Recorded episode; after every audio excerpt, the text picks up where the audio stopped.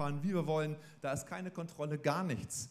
Eigentlich ein Grund, echt mal drüber nachzudenken, wie gut es uns eigentlich geht, ähm, in welchem Frieden wir leben, wenn wir das da so lesen. Damals hatten sie ein ganz anderes Bild davon. Um diesen Spruch besser zu verstehen, lass uns mal in die Bibel schauen, wo ein Beispiel, wo es eine riesengroße Mauer gab um eine Stadt. Was fällt euch ein? Jericho, wow, ihr seid gut drauf. Genau, Jericho, eine Stadt, die uneinnehmbar war. In Josua lesen wir, Jericho aber war verschlossen und verriegelt vor den Kindern Israels, sodass niemand heraus oder hineingehen konnte. Niemand, es war absolut dicht. Man kam nicht rein in die Stadt, man kam nicht raus aus der Stadt. Es war einfach dicht. Keiner konnte da irgendwie hineingehen. Als aber Gott dann die Mauern zerstörte, was passierte dann? Die Israeliten konnten einfach zack, querfeldein in die Stadt hineinlaufen, einfach alles an sich reißen und haben die Stadt platt gemacht. Ohne, eine Stadt ohne Mauern ist jedem Angriff ausgeliefert. Das ist das, was dieser Vers hier sagt. So ist es also auch mit uns. Wenn wir nicht auf unseren Geist achten, uns nicht beherrschen, sind wir eine Stadt mit bröckeligen Mauern, mit Festungen, die irgendwie nichts mehr aushalten. Alles, was uns auf uns eintrifft, kann einfach reinlaufen und uns äh, ja, einnehmen. Wir sind anfällig für jede erdenkliche Art von Angriffen. Wie genau sehen nun die Mauern aus? Soll jetzt jeder für sich hier im Raum so seine eigene Mauer um sich herum bauen? Was für eine schöne Gemeinde, wenn jeder seine Mauer um sich herum hat. Ja, wir haben gerade gesungen, reißt die Mauern ein. Ähm, und jetzt rede ich darüber, dass wir sie wieder aufbauen sollen. Es ist keine Mauer zwischen Menschen.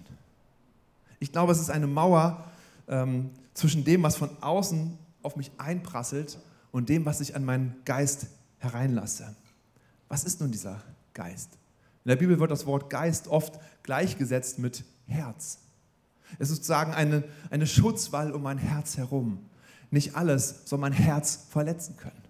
Nicht alles soll mein Herz runter machen können, sondern soll eine gewisse, ein gewisser Schutz sein. Und eine Firewall könnte man vielleicht modern sagen. Das verstehen vielleicht wieder mehr als eine Stadtmauer.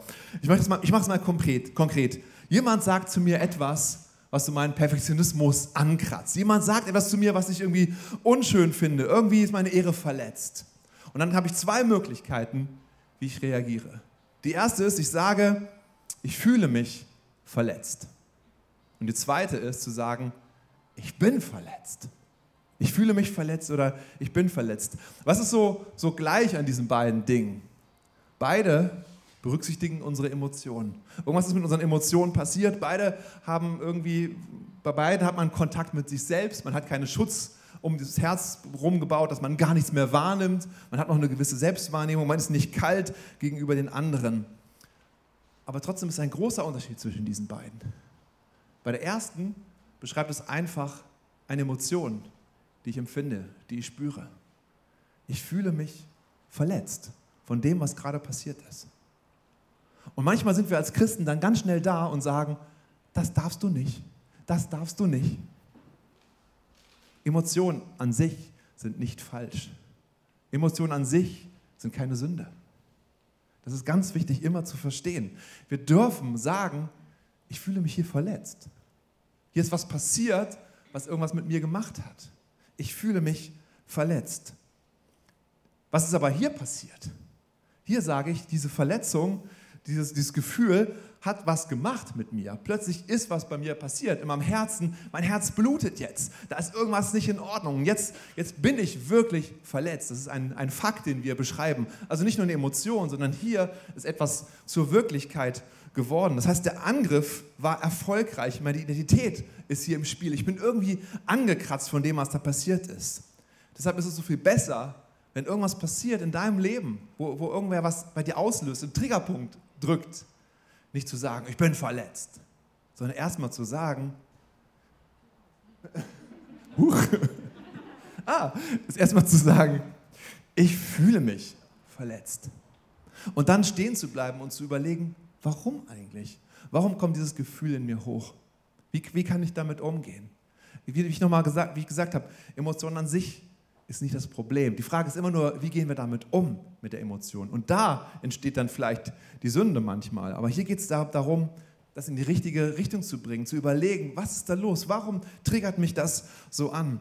Eine Mauer um unser Herz herum bedeutet also nicht nichts mehr wahrzunehmen, ähm, kalt zu sein, Gefühle nur noch zu ignorieren. Das wäre absolut daneben. Das ist nicht, was die Bibel hier beschreibt.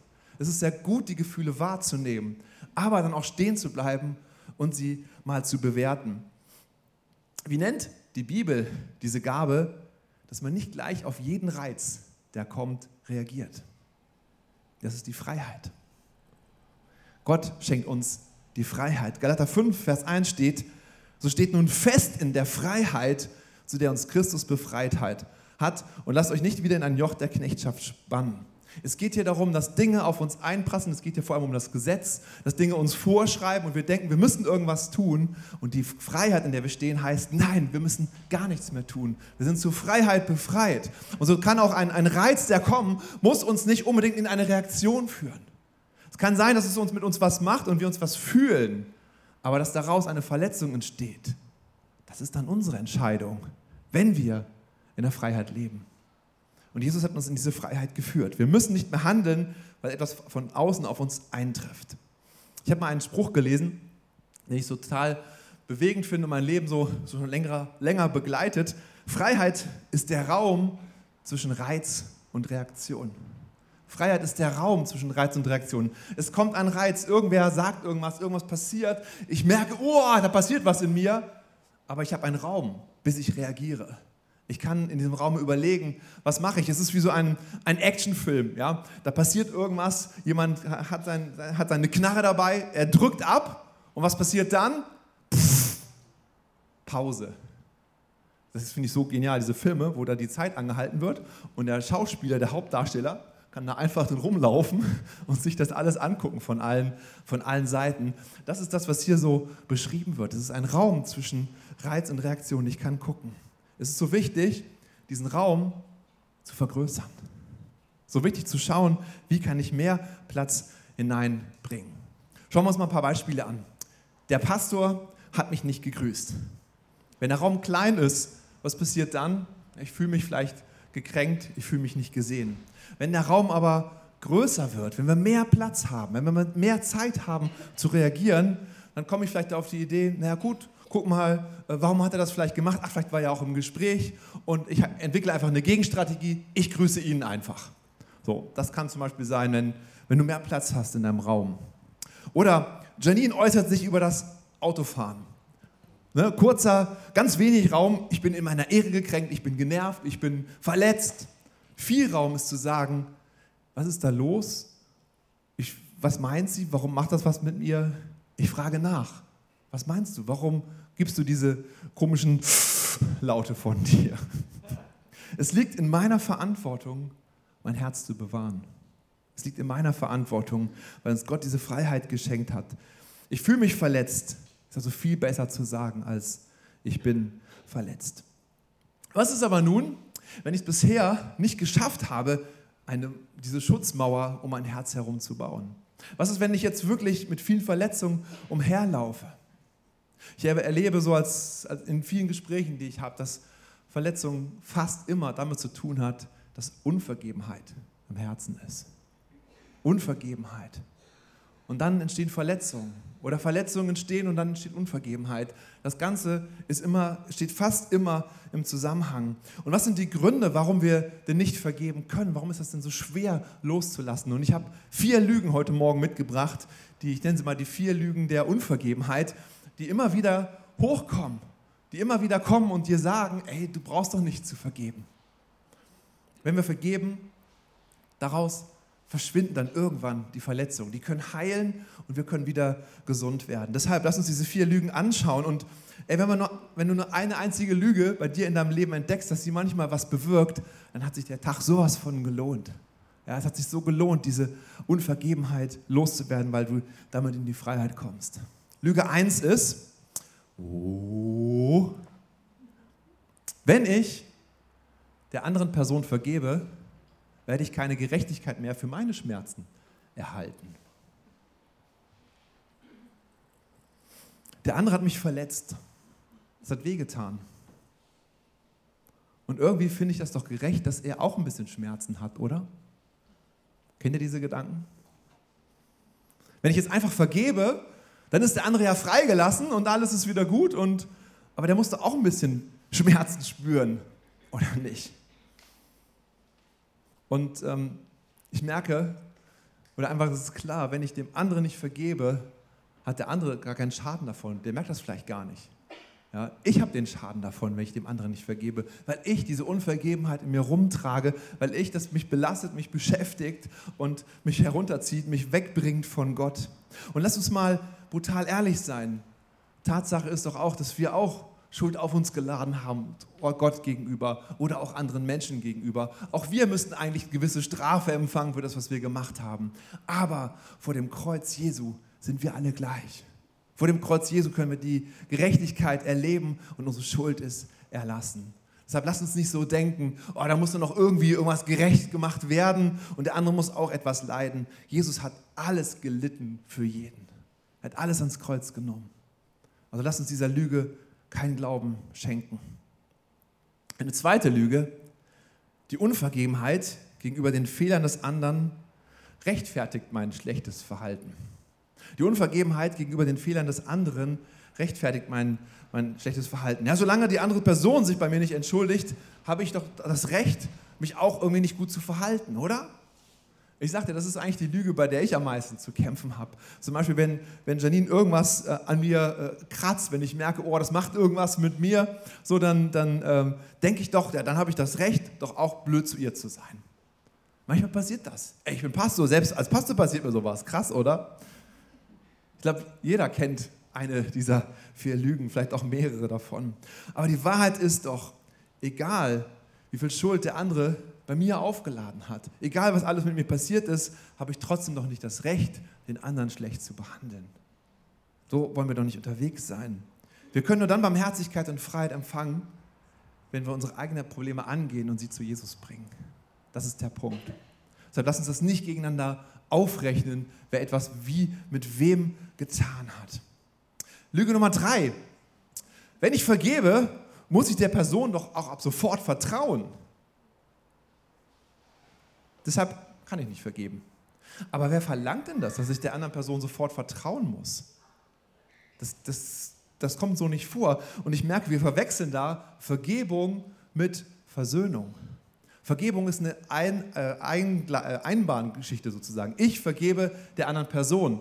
Und die andere Person muss das vielleicht gar nicht annehmen. Die andere Person muss vielleicht gar nicht vor Ort sein. Die andere Person kann sogar schon tot sein.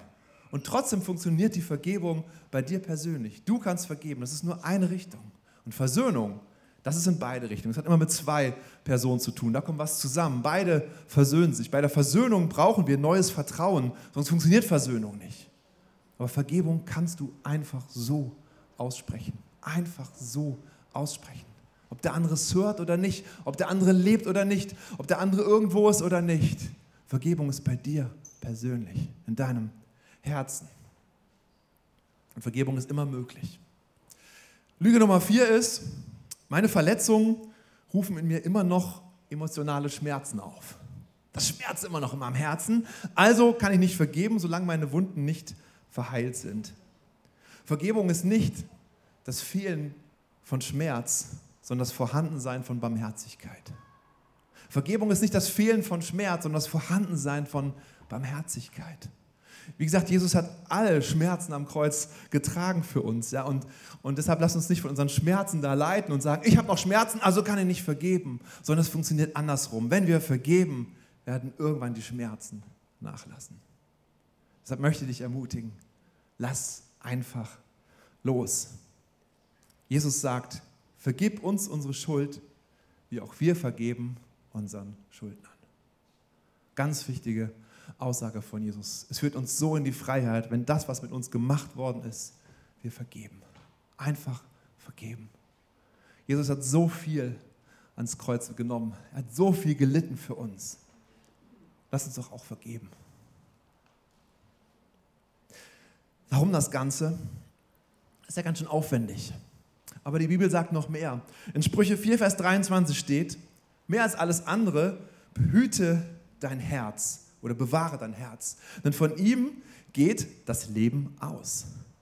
Von deinem Herzen geht das Leben aus. Das ist sozusagen der Punkt, die, die, wo die Richtung hingestellt wird, wie es weitergeht. Craig Rochelle, ein, ein bekannter Prediger, sagt, dein Leben bewegt sich immer in die Richtung deiner stärksten Gedanken. Dein Leben bewegt sich immer in die Richtung deiner stärksten Gedanken. Neurowissenschaftler haben herausgefunden, dass wir mit unserem Denken unser Gehirn verändern. Es bilden sich neue Bahnen in unserem Gehirn, wenn wir in eine Richtung denken. Das hat auch einen Begriff äh, Neuroplastizität. Das ist eine ganz neue Forschung. Die Sprüche standen da schon vor vielen tausend Jahren drin, dass genau das passiert. Ja? So wie wir denken, so wie unser Herz ist, das wird dann auch geschehen. Das Denken formt unser Gehirn. Man hat Versuche gemacht, man hat ähm, ein, einer Gruppe von Leuten also, ähm, ähm eine gewisse Melodie gegeben und die eine Hälfte von der Gruppe sollte diese Melodie jeden Tag zwei Stunden auf dem Klavier spielen. Alle konnten kein Klavier spielen vorher. Die andere Gruppe sollte das, diese Melodie auf dem Klavier denken, aber nicht spielen. Sie sollten sich vorstellen, wie sie die Tasten drücken, aber sie sollten sie nicht drücken. Und hat man hinterher untersucht, wie hat sich das Gehirn entwickelt bei den beiden Gruppen. Und es war identisch. Es spielt gar nicht so die Rolle, was wir wirklich dann hinterher tun, sondern das, was wir im Kopf denken, formt unsere Gehirn. Eine ganz spannende Forschung, weil es genau das beschreibt, was die Bibel hier sagt. Das, wie wir denken, wie unser Herz ist, wie unsere Gesinnung ist, das ist das, wie, wie wir, was wir erleben werden, wie unser Leben gepolt ist. Wenn wir also zum Beispiel ähm, Dinge beurteilen, immer negativ denken, Immer denken, oh, das Glas ist halb leer, ähm, alles ist sowieso negativ, alle wollen mich verletzen, die Welt wird immer schlechter, alles ist irgendwie dunkel, wie soll ich gute Freunde finden, keiner interessiert sich für mich und, und, und alles ist auch immer wieder schwierig. Wenn ich das immer wieder denke, dann formt das unser Gehirn immer weiter, wieder genauso zu denken. Wir werden so diesen Menschen, die immer wieder so negativ denken. Und da möchte uns die Bibel herausholen. Da wird es zu selbsterfüllenden Prophezeiungen. Genauso ist es aber andersherum wenn wir an einen guten Gott glauben, wenn wir daran glauben, dass Gott es gut mit uns meint, dass er gute Gedanken mit uns hat, dann werden unsere Gehirnwindungen in diese Richtung gebaut. Dann werden wir Dinge beurteilen, ganz auf eine ganz andere Art, egal was passiert. Wir können es ganz gut interpretieren mit Gottes Sicht auf die Dinge. Das ist das Beste, liegt noch vor uns. Gott hat einen guten Plan für unser Leben. Auch wenn das, was passiert, vielleicht gerade nicht gut ist, aber ich denke anders. Lass uns also da hineinkommen in, dieses, äh, in, in diese Sicht, wie Gott zu uns denkt, darüber nachzudenken. Deshalb sage ich auch so gerne, jeden Tag einen Bibelvers zu lesen. Das ist so eine gute Gewohnheit, mindestens einen Bibelvers zu lesen. Jeden Tag, weil es prägt unsere Gedanken. Jeden Tag, jeden Tag wird unser Gehirn weitergebaut in diese Richtung. Wir haben viel im letzten Jahr von Daniel gehört. Daniel war außergewöhnlich aber wirklich ein, ein ganz besonderer Mann. Und dann lesen wir in der Bibel genau das, worüber wir heute sprechen. Daniel 6, Vers 4 steht, da sich nun dieser Daniel vor allen Ministern und Satrapen auszeichnete, weil ein so vortrefflicher Geist in ihm war. Oder mit anderen Worten, weil er so ein gutes, vortreffliches Herz hatte. So nahm sich der König vor, ihn über das ganze Reich zu setzen. Die nichtgläubigen Menschen um ihn herum haben gesehen, dass er ein gutes Herz hatte, dass er einen guten Geist hatte. Es hat Auswirkungen gehabt. Ein vortrefflicher Geist oder wie wir gelernt haben, ein vortreffliches Herz hat dafür gesorgt, dass Daniel auffiel. Und er wurde eingesetzt oder sollte eingesetzt werden über das ganze Reich. Und es ist so viel Gutes passiert durch ihn. Was ist nun unsere Glauben? Was ist nun unsere Verantwortung für mich? Meine Verantwortung für mich ist es, mein Herz zu bewahren, auf mein Herz zu schauen. Wie ist mein Herz gepolt? Mein Herz bestimmt, wie mein Leben weitergeht. Gehe ich eher in eine negative Richtung, denke ich eher, alles ist schlecht, es wird sowieso schwierig werden, oder schaue ich auf Gott und sage, er hat gute Gedanken über mich, er hat einen guten Plan für mein Leben. Das ist doch viel besser. Bewahren, das Herz zu bewahren, bedeutet zu sagen, ich fühle mich verletzt und nicht, ich bin verletzt. Sondern erstmal zu sagen, hier passiert etwas mit mir. Ich möchte es gerne beurteilen. Was ist da passiert? Es bedeutet, diesen Raum zwischen Reiz und Reaktion zu, zu vergrößern. Bewahren bedeutet, die Lügen der Unvergebenheit nicht zu glauben. Bewahren bedeutet, immer wieder sich selbst zu fragen, wie geht es mir mit meinem Herzen?